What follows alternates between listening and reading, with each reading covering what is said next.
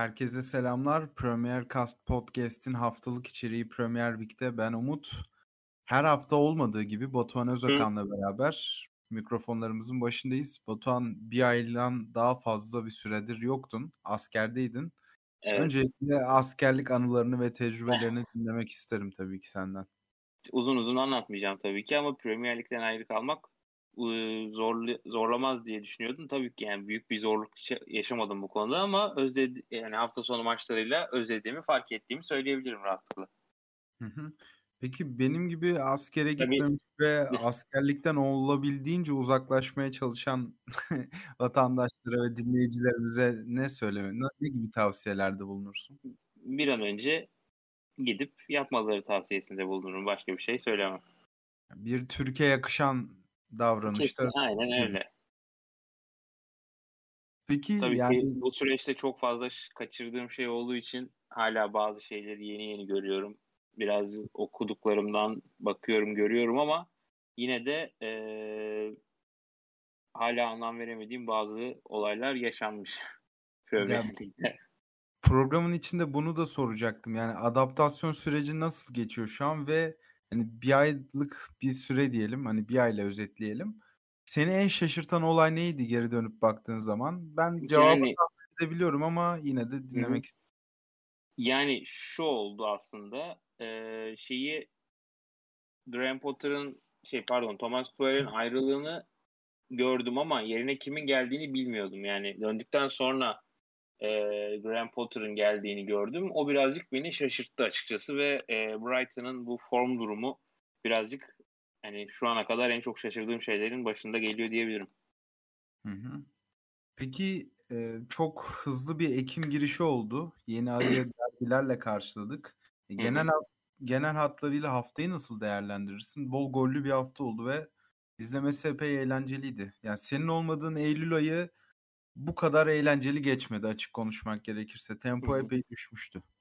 Yani daha doğru düzgün o kaçırdığım maçlarla alakalı geriye sarıp bir şey izleyemedim. Sadece özetlerle alakalı özetlerden birazcık böyle bilgi sahibi olmaya çalıştım. Tam anlamıyla oturup hiçbir maça bakmadım kaçırdıklarımdan ama e, yani bu hafta açısından da bence özellikle hani iki tane büyük maç vardı ki aslında onların da payının ben etki ettiğini düşünüyorum bu haftanın iyi geçmesinden ki onlar da hani böyle sıkıcı maçlar olmadı. Özellikle Manchester derbisi çok gollü ve pozisyonlu ve hikayesi birazcık fazla olunca e, doğal olarak haftanın da iyi geçmesine sebep oldu. Hı hı, kesinlikle öyle.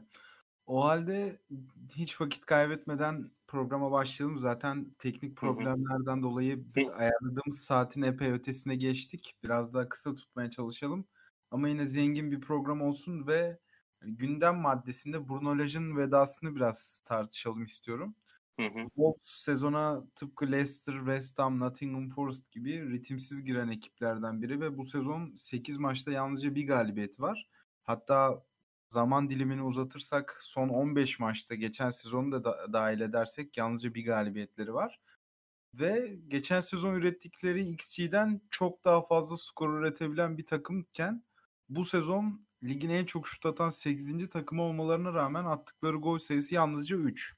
Yani hı. bu büyük bir problem ve aynı zamanda savunma katılığını da tamamen kaybetmiş gözüküyorlar. Yani neydi o atasözü tam şeyini de bulamadım ama bakkala gidip bir şey almaya çalışırken elindeki buğdaydan medyada, da. Medya, medyada giderken eldeki Aynen bu olayı yaşadı ve şu anda kolu kanadı kırılmış vaziyette. Yani şöyle sağ dışı faktörler de tabii ki ayrılığı tetiklemiş olabilir. Mesela şu anda Everton'ı ligin en iyi savunma takımlarından birine dönüştüren Connor Cody'nin ayrılığına bir bariyer çekmeyerek hatta biraz da destek vererek büyük bir karara imza atmıştı Bruno Lage.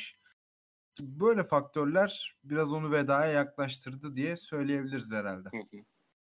Yani özellikle transfer işte yavaş yavaş e, bazı isimleri görüyorum ayrılanları, gelenleri, gidenleri. E, ama senin söylediğin gibi işte Willy Bolly'nin Nottingham Forest'a gitmesi, e, Connor Cody'nin ayrılması, Roman Saiz'in ayrılması aslında e, bu Wolverhampton'ın alt ligden yükselirken yükseldikten sonra da aslında Espirito Santo'nun ayrılığına kadarki dönemde takımı ayakta tutan 3 stop, üç büyük stoperden e, bir anda çıkmaları doğal olarak savunmanın dengesini büyük ölçüde sarstı Wolves açısından. Yani benim şu ana kadar e, hem bu hafta hem de işte geçtiğimiz kaçırdığım maçlardan birazcık özetlerden de görebildiğim kadarıyla aslında o e, savunma yapısının değişmesi bence şu an en büyük önlerindeki sorun yani bu bu bu kadar e, kötü performansın ortaya çıkmasının temel sebebi aslında Bruno Lage'ın kalitesiz bir antrenör ya da iyi bir antrenör olmamasından ziyade bence arkadaki o üçlünün tamamen değişmesi. Yani son West Ham maçında Ruben Neves ortada oynuyordu. Yani e, bundan önceki oynadıkları maçlarda da farklı tandemler var, üçlüler. Yani ondan vazgeçmiş değiller ama e, orası sağlam bir yapı yok şu anda ellerinde. E, okuduklarımdan da anladığım kadarıyla hani bu ayrılığın sadece işte alınan sonuçlardan mı yoksa hani arkasında başka sebepler var mı diye bakarken de e, Bruno Lage'ın soyunma odasını tamamen kaybettiği ve e, birazcık ilk geldiğinde Guardian'da bir yazı vardı ya da bu sezonun başında yayınlanmış olabilir onu tam hatırlamıyorum. E, çok fazla antrenmanda detaya boğulduğunu ve bu da oyuncuları birazcık sıktığı konusunda birkaç şey vardı. O dönemde o yazı ilk baştaki yazıda bunun aslında oyunculardan olumlu dönüşler aldığını e, söylüyordu işte aktaran kişi muhabir ama e, ayrılık sebebi olarak yazılanlara baktığımızda da e, oyuncularla çok fazla iletişim kuramadığını iyi şekilde ve ne an, yani ne yap, an, yaptırmak istediklerini oyunculara tam aktaramadığını e, ile alakalı birkaç yazı vardı. Yani zaten soyma odasını kaybettikten sonra ve elinizde de hani birazcık kadro yapısında da bu kadar değişiklik olduktan sonra e, bunu toparlamak özellikle Premier Lig gibi bir ortamda çok kolay olmuyor. Yani tabii sağ dışı faktörlerde her zaman problem yaşayan bir isim. Geçen sezon kış aylarında United'ı Old Trafford'da yendikleri bir maç vardı 1-0. Moutinho'nun attığı bir golle. Onun ardından da kameraya Portekizce bir şeyler söyleyip sus işareti yapmıştı. O, da o dönem hani ara transfer döneminde istediği hamleleri yapmayan yönetime karşı bir mesaj olarak anlaşılmıştı. Ki soyunma odası kaybına ben de şurada şöyle bir şey ekleyebilirim. Cody'nin ayrılışının ardından hem kaptan olan hem zaten saha içi liderlerinden biri olan Ruben Neves'in de bu kararı tetikleyen faktörlerden biri olduğu konuşuluyor ki yerine zaten şu anda Lopetegui'yi falan da önererek kulübe bir arayış haline girmiş durumda. Yani memleketi aynı olmasına rağmen Laj'la onu pek süreç içinde desteklemedi. Bu da büyük bir etken oldu tabii. Ama ben yine de ayrılığı tetikleyen faktörün bu formasyon değişikliği ve saha içi sonuçları olduğunu düşünüyorum ve aslında düşünecek olursak bu kadar büyük bir riske gerek yoktu. Yani hatırlamak gerekirse geçen sezon yine Şubat'a kadar Şubat'taki Arsenal maçına kadar 2-3 aylık bir sürede 2'den fazla gol yemeyen bir takım vardı. Bir savunma takımı vardı ve yani o dönemde de bile çok az gol beklentisi üretiyorlardı. Jose San'ın inanılmaz performansıyla kalesinde görmesi beklenenden çok daha az gol yiyen bir takım vardı ama ya bu işte problemleri çözmeye çalışırken süreç içinde böyle büyük kararlar vermek namlunun ucunu bir noktada size doğru doğrultuyor maalesef. Yani şöyle bir pas atayım sana bu konuyu çok uzatmamak gerekirse. Yani sen Bruno Lage ve Wolves'u bundan 4-5 sezon sonra nasıl hatırlarsın? Yani nasıl bir imaj bıraktı bu 16 aylık birliktelik sende? Onu merak ediyorum. Yani ee, açıkçası Santo yani sadece Santo özelinde de değil tüm takımlar için geçerli olabilecek bir şey bu. Yani bu kadar uzun süre bir menajerle çalıştırdıktan sonra o geçiş süreci kolay olmuyor. Ee, Bruno Lage'ın göreve geldikten sonra aslında çizdiği portre olumlu sinyaller veriyordu ama işte bu sezon e, birazcık hem transferde hem de işte kulüp yapılanmasında farklı yola sapmaları yani çok aktif bir transfer dönemi geçmedi onlar açısından. Hani özellikle savunma anlamında diyebiliriz bunu. Ee, özel, daha çok orta saha ve işte forvet hattına hamleler geldi ki forvette hücumda da yani aslında işte Raul Jimenez'in sakatlığı, işte Fabio Silva'nın ayrılığı tekrar bir yine bir forvet sorunu doğdu. İşte ondan sonra 33-34 yaşındaki Diego Costa'ya bel bağlıyorsunuz bu doğru yapılanmayı yapamadığınızda.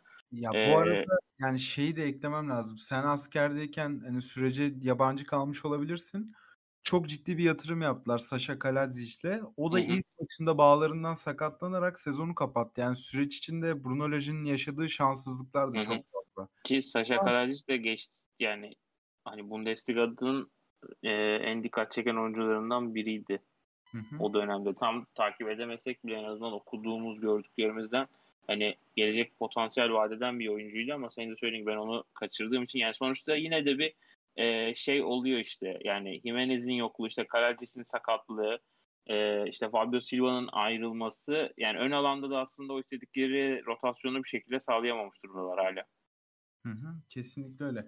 Ki bu kadar fazla e, ne denir değişiklik yaptıktan sonra o senin bahsettiğin az önce kapısını açtığın West Ham United deplasmanına da Ruben Neves'i üçlü savunmanın ortasında oynatarak çıkması aslında günün sonunda çektiği bir beyaz bayrakta denebilir. O çok çaresizce ve mağlubiyeti kabul eden bir hamle gibi geldi bana. Yani kesinlikle yani zaten bir stoper takviyesi yapmışlardı. Nathan Collins'ti yanlış hatırlamıyorsam Burnley'den. Ki ona da Hani bence çok fazla bir ücret ödediler. Yani işte e, birazcık artık bir şeyden sonra o Burnley'nin ayrılan isimlere baktığımız zaman belki çoğu isme bu yakıştırmayı yapabiliriz ama hani Premier Lig'de artık 20 25 bandı normal seviyelere e, karşılanabilecek düzeye geldi. Hı hı. Peki yani az önce Ruben Neves'in yönetim kanadına önerdiğinden bahsettim. Hı Sevilla'da hı. çok ideal bir ortamda olmayan Julian Lopetegui'nin adı geçiyor. Hani onun gelişi nasıl bir etki yaratır veya nasıl bir birliktelik beklemeliyiz oradan? Bu konuda bir Yani fikrin var mı? ben hani sezon devam ederken tabii ki teknik direktör değişikliği garip bir şey değil ama e, boştaki bir antrenörü almak daha mantıklı geliyor. Yani şu an takım çalıştıran ve hani işte Graham Potter şu an daha ne, ne vereceğini bilmiyoruz. Hani olumlu sinyaller veriyor ama çok fazla soru işaretini de beraberinde getiriyor ki yani gör, daha Brighton'ın ben işte bu sezon ilk kez bir maçını izledim. Kaçırdığım maçlarda Potter'lı dönemde ne olduğunu çok bilmiyorum.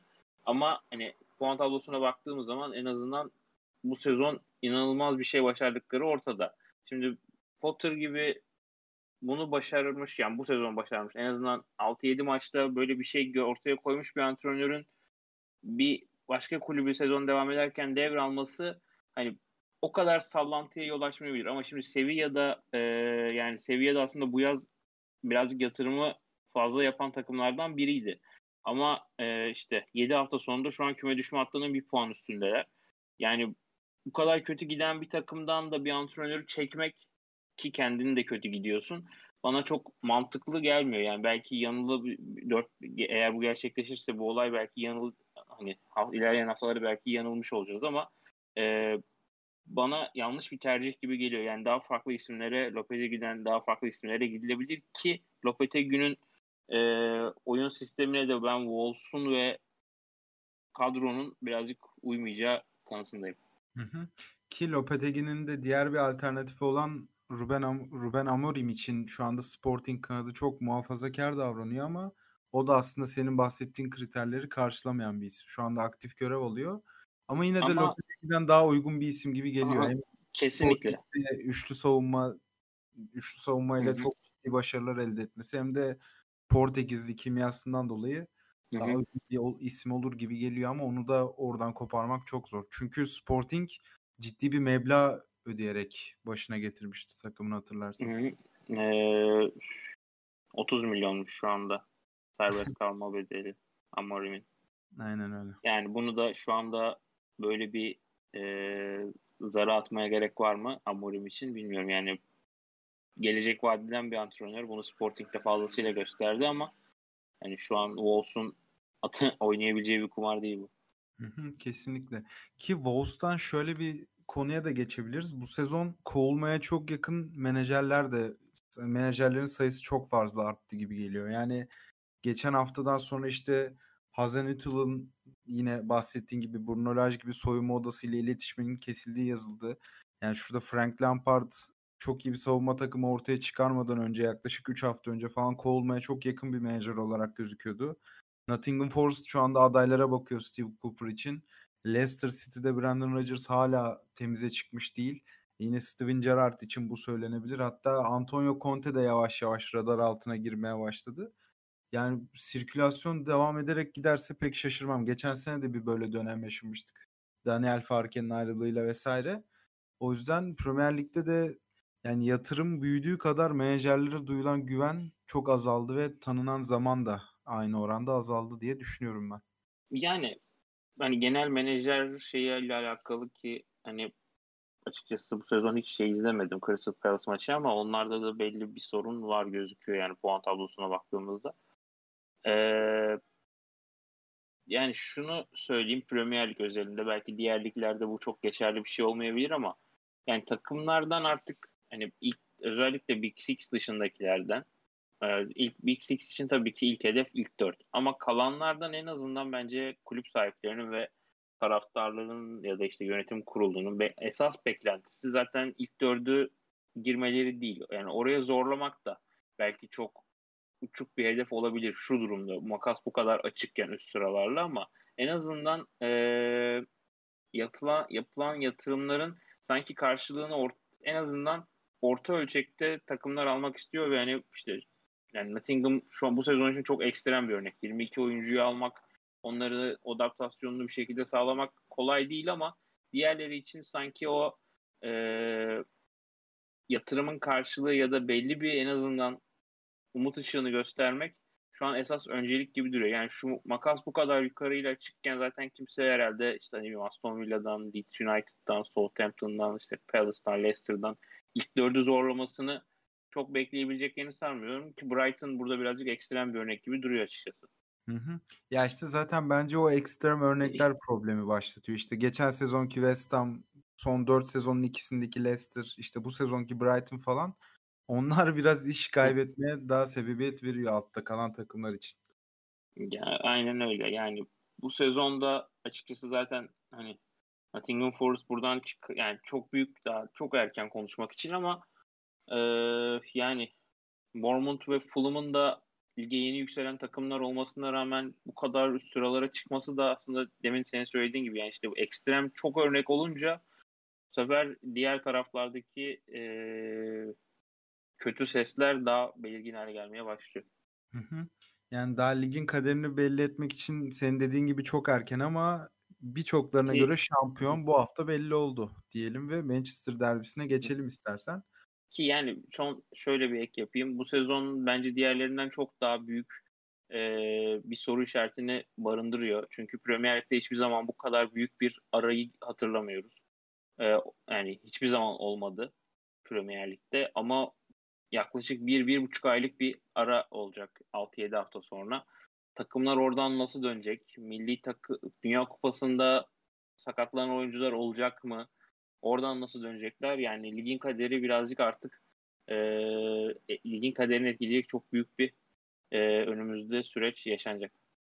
Kesinlikle öyle diyelim ve istersen hani zaman geçirmeye çalışıyorsun ama ben konuşmak istiyorum Manchester derbisini.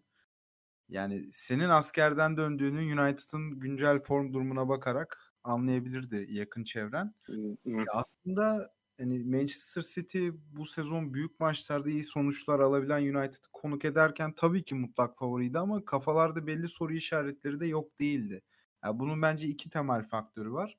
Bir United'ın Etihad'da geri kalan dört büyük takım kadar kötü sonuçlar almaması. İkincisi de City'nin bu sezon ilk kez Rodri'den, yok, Rodri'den yoksun bir şekilde maça çıkacak olması. Bunlar benim kafamdaki soru işaretleriydi ama yani direkt detay olacak ama yani Fernandez ve Eriksen'in orta saha üçlüsünde beraber kullanıldığını görünce ben o kafamdaki soru işaretlerini az çok cevapladım ve 6-3'lük skorda birçok faktör gibi bunun da temellerden biri olduğunu düşünüyorum. Hani burada Fernandez'i en önde kullanıp arkaya McTominay'in yerine Casemiro veya yanına Casemiro gibi bir ekleme yapmak daha caydırıcı olabilirdi. City'nin bu hücumcu orta sahasına karşı ve topu sana atayım yani. Nasıl bir derbi izledin? Sence bu absürt skorda neler belirleyici oldu? Yani e, doğal olarak döndükten sonra ilk baktığım şey United'ın ne yaptığıydı bu süreçte. Yani bıraktığımda benim en son Brentford maçıydı yanlış hatırlamıyorsam son izlediğim maç. O maçtan sonraki süreçte oynanan bölümde e, United'ın aslında biraz daha faydacı bir yapı ortaya çıktı ve e, Erik Ten Hag'ın birazcık tavizler verdiğini rahat bir şekilde gördük. E, bundan sonrası işte sezonun ilerleyen kısmında bu nasıl olacak diye ilerlerken düşünürken bunun üstüne aslında e, Erik Ten Hag'ın bence tabii ki belli dönemlerde bu pragmatizmi sahaya yansıtabilir ama o kadar e, bunu sürdürebilecek bir antrenör olmadığını hepimiz biliyoruz. Yani idealleri ve o inandığı şeyi Guardiola gibi sonuna kadar devam ettirmek isteyen antrenörlerden biri. Ee, yani bu maçta da aslında o Eriksen tercihi buradan kaynaklanıyor. Yani bence bu maç oynanmadan önce Erik Ten Hag'ın kafasında yani ben bu orta sahayla çıksam bu maça bir şekilde durdurabilirim ve hani o geçiş hücumunu aslında o Brentford'dan sonraki bölümdeki o geçiş hücumlarını yöneten kişi aslında Eriksen. Yani Casemiro eklemesi belki oraya evet bir işte bariyer olacaktı ekstra bir bariyer ama Eriksen gibi o dağıtımı yapabilecek mi soru işaretini beraberinde de getirilmiş olacaktı o tercih.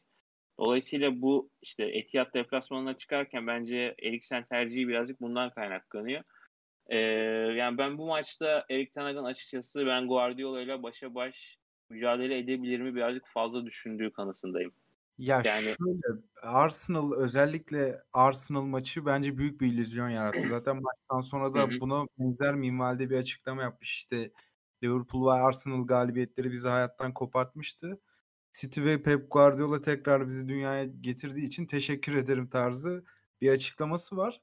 Ama yani dediğim gibi karşınızda İlkay, işte Bernardo, Kevin De Bruyne üçlüsü, kanatlarda da Phil Foden ve Jack Grealish gibi orta saha karakterli oyuncular varken yani topa %40'tan fazla sahip olmayacağınız neredeyse kesin gibiyken oraya McTominay yerine Fred veya Casemiro gibi daha bozucu ve daha defansif bir oyuncu tercih etmek bu bir aydır gelen pragmatizmin devamı demekti ve pragmatizme en ihtiyaç duyulan deplasmanlardan biri Manchester City. Bu iyi bir tecrübe oldu bence hoca için.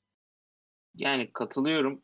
Ee, o Arsenal ve Liverpool galibiyetlerinin illüzyon yarattığı kanısın ona ben de katılıyorum ve hani birazcık kağıt üstünde baktığımızda işte hiç yani açıkçası benim için birazcık öyle oldu. Hani döndüğümde işte oynanan maçlara baktığımda işte işte Liverpool galibiyeti, işte Arsenal galibiyeti. Arkasından böyle hani Avrupa Ligi'nde işte bir sosyal ilgisi var ama işte deplasmanda Leicester, Southampton galibiyeti derken aslında dedim ki yani özetlere bakmadan evet United çok şeyi aslında toparlamış ve birazcık işler yoluna girmiş ama ee, bu hafta gösterdi ki aslında daha hiçbir şey yoluna girmemiş. Yani o dört maçlık seri ee, çok fazla e, sadece biz puan toplayalım gerisi önemli değilin e, yansımasıymış. Yani bu hafta birazcık bize onu gösterdi. Hala United'da çözülmeyi bekleyen çok fazla şey var. Hala Erik Ten Hag'ın istediği yapının ortaya çıkması için çok fazla transfere ihtiyaç var. Yani böyle geride bırakılan transfer döneminden en az bir 3 tane daha United'ın önümüzdeki dönemde yaşaması gerekiyor ki e, gerçekten eğer tekrar rekabetçi bir konuma işte City'nin, Liverpool'un geldiği seviyeye çıkmak istiyorlarsa yani e, hatalar çok yapıldı ama işte o hatalar hala temizlenemiyor ki en azından kulübün bu yaz dönemindeki transfer politikası onu birazcık silmeye çalıştığını gösteriyordu ki bunu da doğru bir isimle yapıyorlar şu anda ama hala United City'nin çok uzağında ve hani e, bu kadar iyi bir takıma işte Haaland gibi bir ekleme e, yapıldığında da aslında o daha da hani City'ye hep diyorduk işte çok üst seviyede o seviyenin de bir üstü varmış gerçekten. Ya bir de evet yani konuyu City'ye şöyle getirecektim ben de. United'ın en azından bu seviyeler için hazır bir takım olmadığına katılıyorum ama City en hazır takımı mesela Arsenal'ı da iç sahada bu hale sokabilecek kadar güçlü bir konumda şu anda.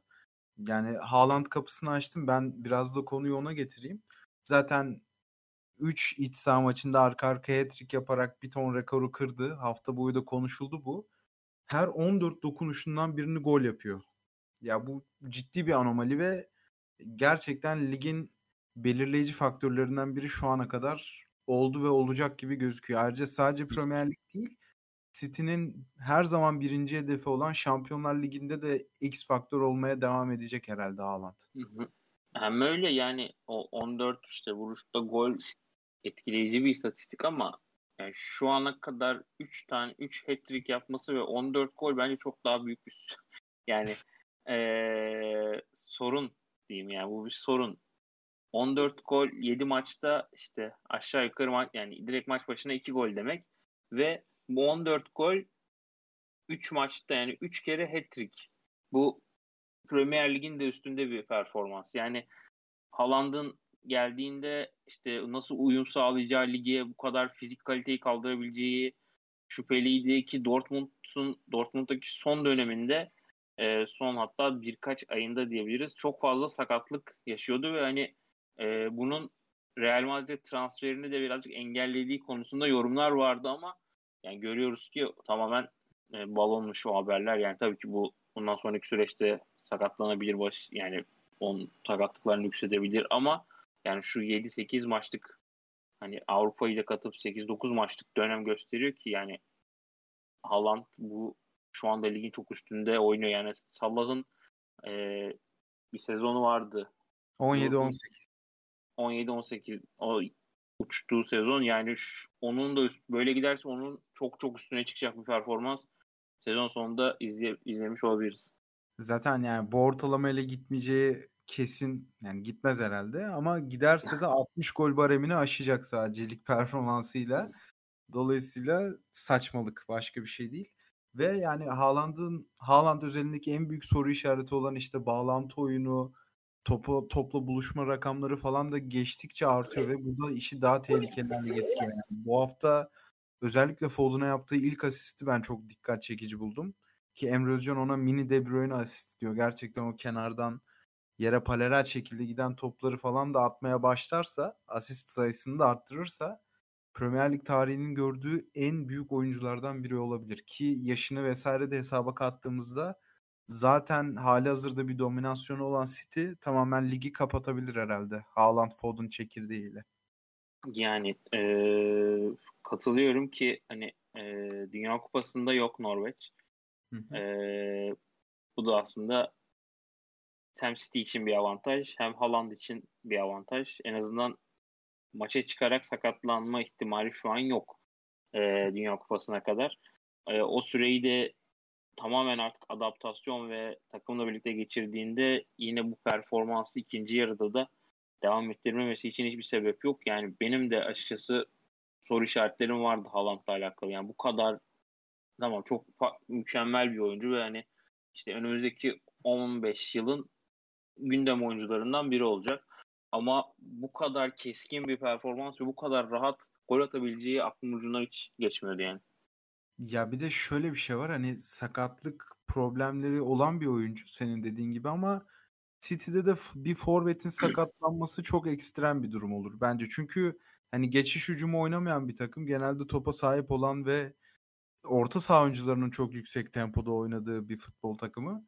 Dolayısıyla hani Dortmund'da devamlı geçiş kovalayan bir oyuncu olarak vücudu o hızı kaldırmıyor olabilirdi ama burada daha az efor sarf ederek daha efektif olmayı öğrendi gibi gözüküyor Haaland. Ve yani şöyle bir parantez açayım. Haaland dışında kimleri beğendim mesela? Yani tabii ki Foden burada birinci cevap. Hı hı. Ama ben Ama Jack Grealish'i de çok beğendim hı. bu hafta. Yani bu hafta evet yani bu, bu hafta City özelinde beğenmeyeceğimiz isim var mıydı emin değilim. Ama bu işte genel toplama baktığımızda aslında işte şu, şu birazcık geniş daha geniş bir yerden bakacağım ama hani Sterling'in ayrılması bence birazcık riskli bir hamleydi ama sanki şu an Foden, Haaland, Grealish ideal üçlü Guardiola ve City buldu gibi duruyor yani. Bu hafta bence bunu birazcık fazlasıyla gösterdi. Hı hı. Ki orada kullanabildiği Alvarez var. İşte Palmer'a daha fazla dakika veriyor. Ki Şu anda... Alvarez'in de yani işte o City'nin yıllardır devam eden kiralık rotasyonunun bir parçası olması beklenirken bir anda hani o da şu an ana kadronun büyük bir parçası olma yolunda ilerliyor.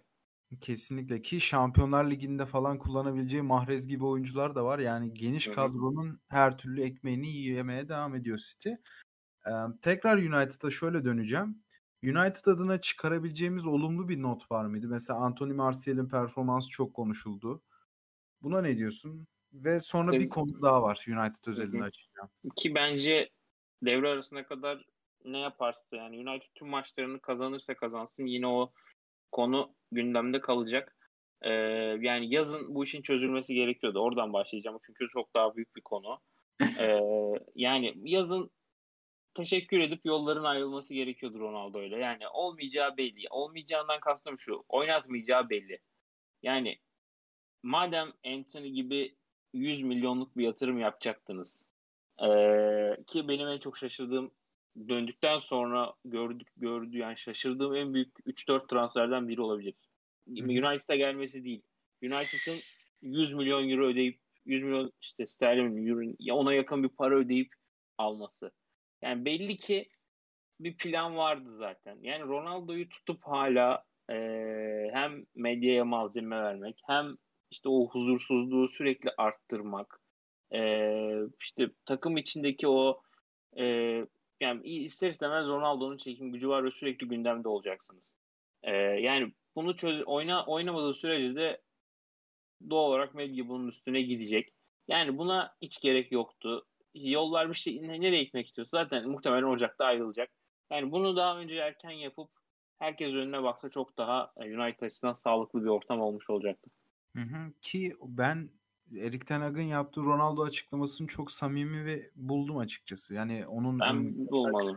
saygısızlık etmek istemedim tarzı bir açıklaması vardı 4-0'dan sonra. Ki bugün de bana geçti açıkçası. Yani işte ona saygısızlık etmedim birazcık bilmiyorum bana yapay geliyor. Yani bugün de işte Avrupa Avrupa Ligi'nde Perşembe günü oynayacak maçın öncesinde de işte basın toplantısı vardı öğlen. Orada da işte Ronaldo mutlu burada olmaktan işte onunla çalışıyoruz falan filan çok birazcık klişe cümleler gibi geliyor. Yani mutlu olmadığı belli yani. E, hani fotoğraf o City maçında çekilen fotoğraflar her şeyi anlatıyor. Yani Ronaldo gibi bir oyuncu kenarda oturmaktan nasıl mutlu olabilir? Yani bu kadar ya da az süre al, alıyor olmaktan işte nasıl mutlu olabilir? Yani bu birazcık o yüzden Erik Ten o Ronaldo ile ilgili açıklamaları bana birazcık hem yapay hem de birazcık konuyu taca çıkarmaya çalışan açıklamalar gibi geldi. Hı hı. Ya United üzerinde bir de şu konu çok konuşuldu. Hani sen Anthony transferine çok şaşırdığını söylüyorsun. Ben bir şey, ay... Hani şaşırma sebebim ödenen bonservis. Okey oraya geleceğim. Yani ben bir ay askere gidip dönsem ve United'ın transferlerini görsem Casemiro'ya ödenen 70 milyon benim daha çok ilgimi çekerdi ve hani Casemiro Biraz... şu anda Fabinho'nun ilk döneminde yaşadığı problemleri yaşıyor gibi gözüküyor. Hı hı. O da çok geç girmişti Liverpool kadrosuna falan. Ki işte sportif direktör John Murtough dünyanın en iyi orta sahalarından birini aldık tarzı bir açıklama yapmıştı şeyden sonra. Yani bu kadar hype'lanan ve bu kadar bedel ödenen bir oyuncu City deplasmanında şablonu da uygun gözükürken neden McTominay'in arkasında kalıyor? Biraz bu da çok konuşuldu. Ya bence markasında kalmasının tek sebebi senin de ilk başta söylediğin gibi o işte Fabinho'nun bu yaşadığı uyum sorununu birazcık şu anda Casemiro'nun da yaşaması. Yani e, bence de yani şu an United'ın yaptığı bu yaz en doğru hamlelerden biri bence. E, yani 30 yaşında burada daha verebileceği ne kadar süre var önünde? En fazla 3. Her şey yolunda giderse 4 diyebileceğimiz bir dönem var ama o işte ödenen 70 milyon aslında birazcık Maguire ödenen 70 milyonla eşdeğer. Yani e, United'ın Maguire almadan önce bir stopere ihtiyacı vardı ve bunu ligden almak istiyorlardı. İşte her zaman aynı şeyi söylüyor söyleyeceğim. Yani benim açıkçası inandığım taraf bu. Yani o dönem için United'ın işte o İngiliz bir yani yerli bir stoper istiyorlardı ve o, o şekilde geçiyordu hep basın medyada. Ve hani United, e, Maguire'ın değeri 70 milyon değil aslında. Hani dünyanın en pahalı oyuncu stoperi o dönem için öyleydi ama e, de, o fiyat Maguire 70 milyon ettiği için ödenmedi. Yani Leicester dedi ki istiyorsanız bu kadar United da bunu kabul etti. Yani e, aslında birazcık ihtiyaçtan doğan bir ödemeydi o. Yani Casemiro da birazcık bence ona yakın. Casemiro'nun değeri bu yaşta ve artık belli şeyleri yapam yani yaşı ilerlemiş bir oyuncu olduğu için 70 milyon mu elbette değil. Ama o orta sahaya yapılması gereken hamle Casemiro'ydu. Yani daha alternatifi alternatif çok isim geçti yaz döneminde ama tam karşılığı bence değildi. Yani Casemiro'nun da değeri aslında 70 milyon değil ama işte bir şey ihtiyacınız varsa yani maalesef o fiyatı çoğu durumda ödemeniz gerekiyor. Bence mesela Casemiro transferi zamanındaki Maguire transferi kadar doğru bir hamle değil. Ya çünkü yani o dönemi hatırlamak gerekirse Maguire hem İngiltere milli takımında savunma anlamından değil, attığı gollerden bağımlı olarak da çok konuşulan bir isimdi ve çok popülerleşmişti. United o yaz değil de bir sonraki yaz aldı yanlış hatırlamıyorsam. O yaz Hı-hı. koparamadı Leicester'dan. Ama o dönemin röntgenini çektiğimiz zaman şöyle de bir durum var. Hani Maguire'dan daha iyi olmadan Liverpool'a gelen Van Dijk'ın yarattığı etkiyi görünce United bunu bir İngiliz oyuncuyla denemek istemiş olabilir. Ona bir şey demiyorum ama yani Casemiro hamlesine bugüne tekrar dönecek olursak Real Madrid oraya Chouameni gibi bir yatırım yaptıktan sonra Casemiro'yu göndermek için kapı arıyorken diyelim hadi tırnak içinde bunu atlamak birazcık tecrübesizlik oldu diye düşünüyorum ben. Ya da panik butonuna basmak diyebilir miyim? O da olabilir tabii. Orada çünkü United çok kötü başlamıştı sezona. Bunu unutturacak birkaç hamle olarak gözükebilir. Hatta belli açılardan Anthony için de bunu söyleyebiliriz. Yani ben Anthony'ye katılmıyorum. Açıkçası bence şu an United özelinde gerekli o hat oluştu yani. Bir taraf Sancho, bir taraf Anthony işte tamam oldu. Arkalarında yani yan üçlü oynayacaksa Bruno Fernandes bu şekilde 4-2-3-1 stres yine 10 numara pozisyonda Fernandes. O hat oluştu. Şu an gereken işte Rashford bence yine tam bir o ihtiyaç duyulan saf 9'u karşılayacak biri değil. Ve arkada Eriksen'in yanına McTominay doğru değil. Yani Casemiro işte dediğim gibi bu 2-3 yıllık süre için doğru isim. Ama o 70 milyon işte her zaman Maguire'e yapıştığı gibi bu süreçte Casemiro'ya da yapışacak. Hı hı. Diyelim ve yani derbi özeline ekleyeceğim bir şey var mı? City'den biraz Hı, yok. United'a döndük de bayağı Yani sadece birazcık şu yanlış değerlendiriliyor gibi geliyor. Lisandro Martinez'in fiziksel yapısının işte birazcık ben gereksiz yere ön plana çıktığı kanısındayım. Ya olabilir. O biraz gündemden düşmüş işte. Ve askere gittiğim bu mevzuda belli oldu. yani hala birkaç şey görüyorum. Hani yani tamam kısa çok fizikli değil ama United ve Erik Ten Hag'ın ondan istediği şeyde rakiplerle böyle omuz omuza sert müdahale girmesi ya da ikili mücadeleye girmesi değil. Kesinlikle öyle. Diyelim ve yani mercek kısmında da bu hafta çok fazla adayımız vardı. Yani az önce bahsettiğimiz Haaland'ı tekrar konuşmamak için buraya almadık. İşte Phil Foden'ı değerlendirebilirdik. Haaland'ı James... daha çok fazla alırız gibidir. Haaland'ı zaten daha çok konuşacağız dediğin gibi. James Madison bu hafta parlayan isimlerden biriydi. Thomas Partey çok iyiydi. Miguel Almiron belirleyici faktör oldu ama burada herhalde Leandro Trossard'ı konuşmak en hakikatlısı olur diye düşündüm ben açıkçası. Parlıyor diyebilir miyiz? Ya kesinlikle öyle ya. Sol kanat bek, sağ kanat bek, sağ kanat, sol kanat, santrafor, 10 numara her şeyi oynadı. Ve oynadığı bütün bölgelerde belli bir seviyenin üzerine performans veren inanılmaz bir oyuncu olduğunu düşünüyorum ben Leandro Trossard'ın. Ve yani Brighton zaten takım halinde çok dikkat çekiyor ama Trossard bu hafta Arşavin'den sonra yaklaşık bir 10 yıllık süreçten fazlası var bu arada.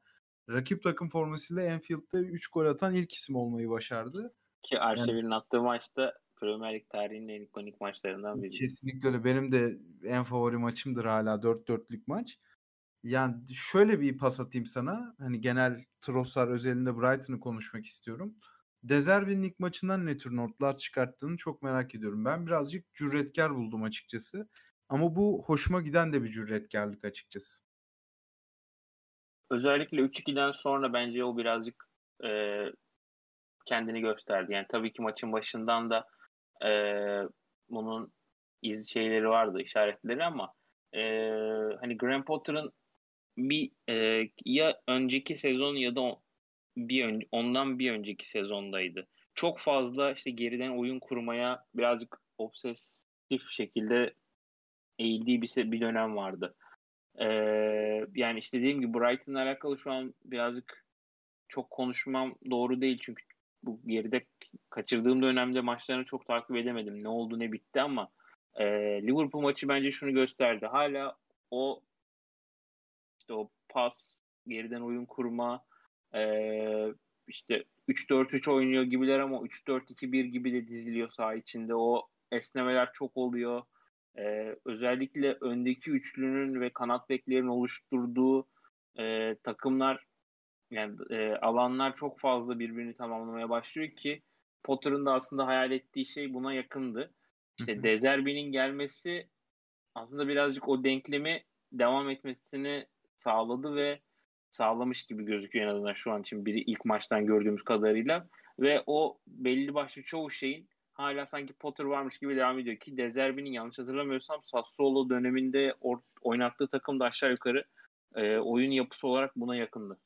Hı hı. Ya seriyle çok bir bağlantım yok bilemiyorum o yüzden ama okuduk yani okuduklarım bu şekilde söylüyor. Hı hı. Yani Dezerbi açıkçası hani işte Brighton bundan işte Potter'ı göreve getirdiklerinde ne yapmak istedikleri belliydi. Yani çok daha uzun vadeye yayılan bir projeydi. O proje aslında hani bu sezon için daha konuşmak için çok erken ama benim için en büyük hayal kırıklarından biriydi. Yani keşke Potter'ı bu sezon bitirmiş görseydik. Ayrılacaksa sezon sonu ayrılsaydı keşke ama e, yani işte Brighton'ı çalıştırıyorken Chelsea'den teklif geldiğinde yani reddetmek tabii ki kolay olmuyor. Ama Brighton işte o ayrılık süreci Potter sonrası dönem içinde sanki en doğru adayı yine e, hiç hata yapmamış gibi duruyor. Şu, ilk maç için verdiği izlenimle bunu rahatlıkla söyleyebilirim. kesinlikle öyle. Ki konulduğu kabın şeklini almaya çok uygun bir kadro var. Bu da işte senin az önce bahsettiğin top ayağınızdayken ve top rakipteyken değişik formasyonlara bürünmenizi kolaylaştırıyor. Yani 3-4-2-1 gibi diziliyorlar senin dediğin gibi. Hücumdayken 3-2-5 gibi bir şeye evriliyorlar. Hı hı. Bu da pozisyonlar arası geçişi çok kolaylaştırıyor ve şeffaflaştırıyor diye düşünüyorum. Hatta yani şöyle Trossard'ın ikinci golünde kale, kaleye cephe bir noktada tek topu yapan isim Solimarş. Yani Solimarş sağ kanat bek oynuyor. Normal bir hı hı. oyun akışında sağ kanat bekinizin orada olması normal değildir ama Brighton hakikaten böylelikle rakiplerin de kafasını çok fazla karıştıran bir takım ki yani Jurgen Klopp da maçtan sonra söyledi ve çok fazla eleştirildi kendi taraftar tarafından.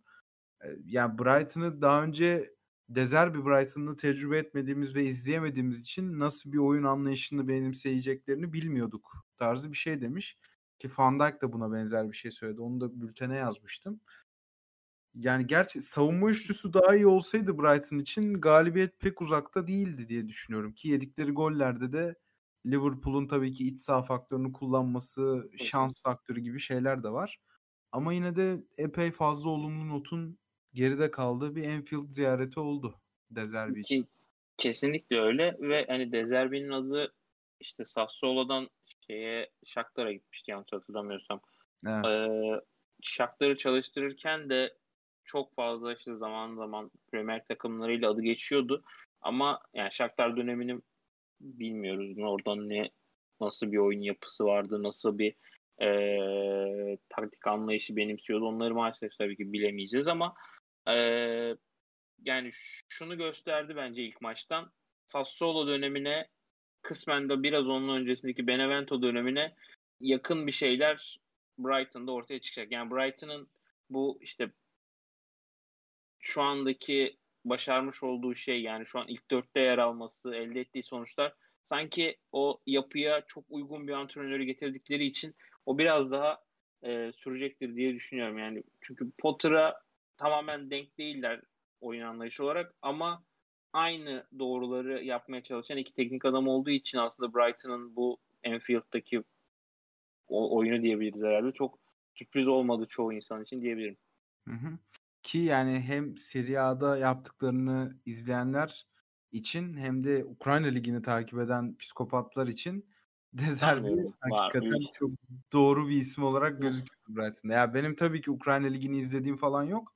Ama Yo, benden ben Türkiye'den de e, kimsenin Şak- olduğunu sanmıyorum. Ha, o belki vardır işte scoutlar var ya yakın dönemde çıkan piyasaya onlar vardır belki. Ya ama yani Shakhtar'ı Şampiyonlar Ligi'nde falan izlerken bir, özel bir takım olduğunu anlayabiliyordunuz. Mesela Şampiyonlar Ligi ön elemesinde bir Monaco eşleşmeleri vardı. Onu yakından takip etmiştim ben. Orada epey hoşuma gitmişti Shakhtar'ın ki Real Madrid maçları vesaire de var çıktı.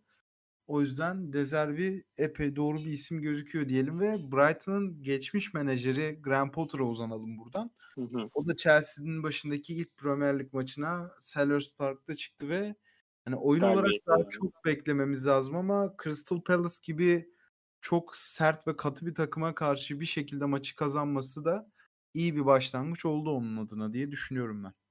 Yani katılıyorum ona e, söylediklerine. E, işte Brighton'da Brighton konuşurken Potter'la alakalı işte senin de söylediğin gibi farklı şablonları alabilecek ve o esnekliği sağlayabilecek bir yapının olması avantajlı diye konuşmuştuk.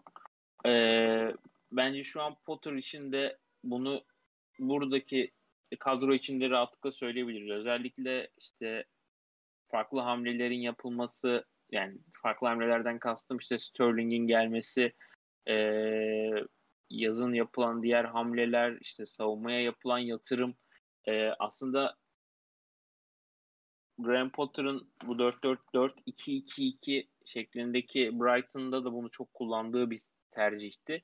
Ee, burada da o esnekliği sağlayabilecek yapı var ki çok rahat zaten bu kadar stoper hamlesiyle tekrar o işte bıraktığı üçlü savunmaya Brighton'daki devam et bıraktığı burada da çok rahat bir şekilde dönebilir ki elinde de çok iyi sağ bek, e, kanat bekler var.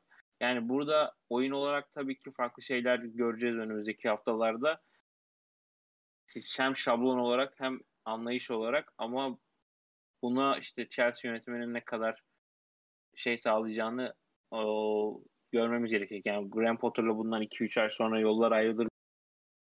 Ee, o işte Brighton'da yaşadığı alışma sürecine çok fazla tolerans gösterilmişti ve o oyunu oturtması için çok fazla zaman tanınmıştı ve bunu bir sezonun büyük bir bölümünde yapmıştı. Bir de şimdi işte buraya gelene kadarki dönemde yaptı. Yani Chelsea'de bu birazcık daha bunu kısa vadede yapması gerekiyor ki yani Palace maçı o kadar da açıkçası kötü geçmedi Chelsea adına.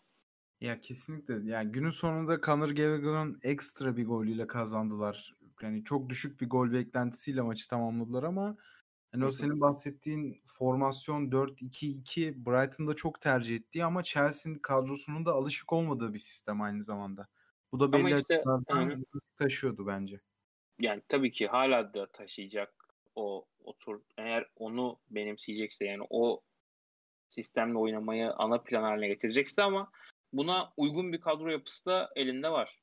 Ya kesinlikle öyle ki yani bu, bu dizilişle beraber bence zaten e, yerleştirdiği kanatların orta saha karakterli olmasının sebebi daha fazla içte konumlanıp özellikle Reece James'in kanadını boş bırakmak. Yani koridorunu boşaltmak.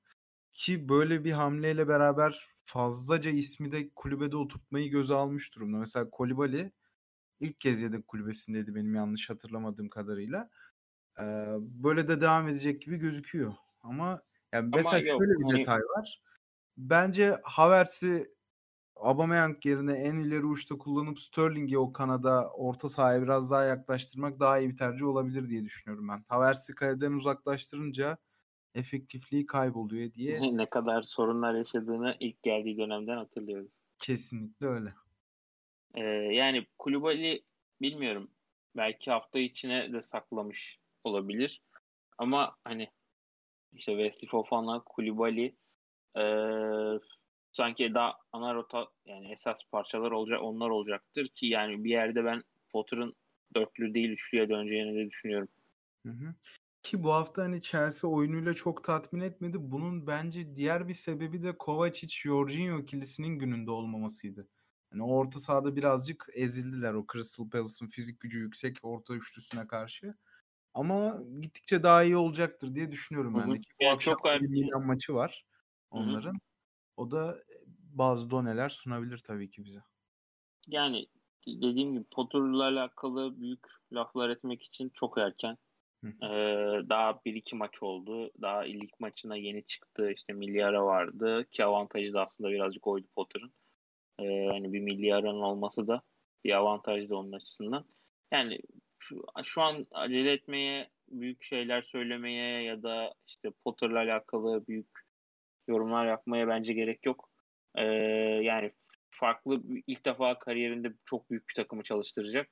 Ee, yani birazcık Potter'a ben açıkçası yapılan açıklamalardan ve işte çıkan haberlerden diyeyim güvenildiği ya da o kredinin sağlanacağını düşünüyorum. Ee, yani en azından şu Dünya Kupası'na kadarki dönem bize Potter'la alakalı ne hayal etmemiz gerektiğini ya da neyi çok fazla beklememiz gerektiğini gösterecektir. Hı hı. Diyelim ve programın son kısmına geçelim dilersen. Hı hı. Kriz kısmında biz Tottenham'ı bu hafta merkeze taşımak istedik. Aslında yani puan tablosunda vesaire Tottenham'ın herhangi bir krizde olduğunu söyleyemeyiz ama bu haftaki derbi mağlubiyetine özellikle Antonio Conte'nin verdiği reaksiyon biraz orada bozuk bir yapı varmış gibi hissettirdi bana. Çünkü yani Tottenham şu anda tüm kulvarlarda evinden uzak yalnızca Nottingham Forest yenmiş. Bu arada işte dünkü Frankfurt maçı var. Sporting Lisbon deplasmanı var. Domine edildikleri. Chelsea maçı var. Hakem tartışmalarının maçın önüne geçtiği ve bu hafta sonundaki Kuzey Londralı komşusuna karşı hani son 10 dakikada 10 kişi oynamak zorunda kaldı ki Antonio Conte maçtan sonra bu kararın maçı büyük ölçüde öldürdüğünü söylüyor ama 11-11 iken de Arsenal'la pek diş geçiremeyen bir Tottenham izledik bu hafta. Ki onların hani geçen seneden beri uzanan hedef maç performanslarının çok keskin olduğunu biliyoruz. Bu sezon oynadığı iki büyük maçta da bu şekilde etkisiz kalan Tottenham hafif bir soru işareti yarattı ben dediğim ve Conte'nin açıklamalarıyla birlikte neler düşündüğünü sana sorayım. Yani e, Conte'nin yani sezon başladığında işte en azından ben gitmeden önceki dönemde Tottenham'ın da yani ligin en iyi takımlarından birine doğru olacağı işaretleri vardı ki o transfer döneminin bitmeden de işte kalan diğer hamlelerin yapılması geldikten sonra gördüm. Hani onlar da aslında Tottenham'ın Conte'ye güvendiğini ve e, yani herhalde Daniel Levy döneminin en fazla para harcanan transfer dönemi olabilir bu.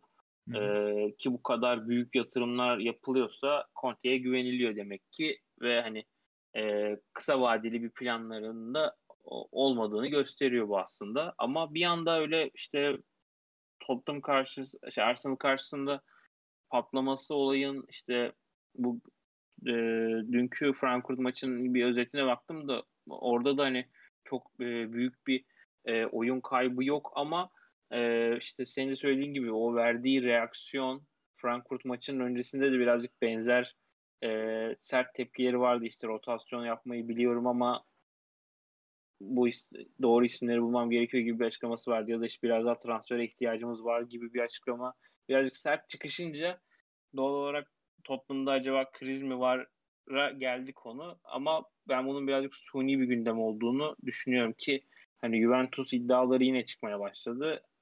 Yani eğer burayı bırakıp Juventus'a dönerse herhalde kariyerinin en büyük hatalarından birini yapmış olur.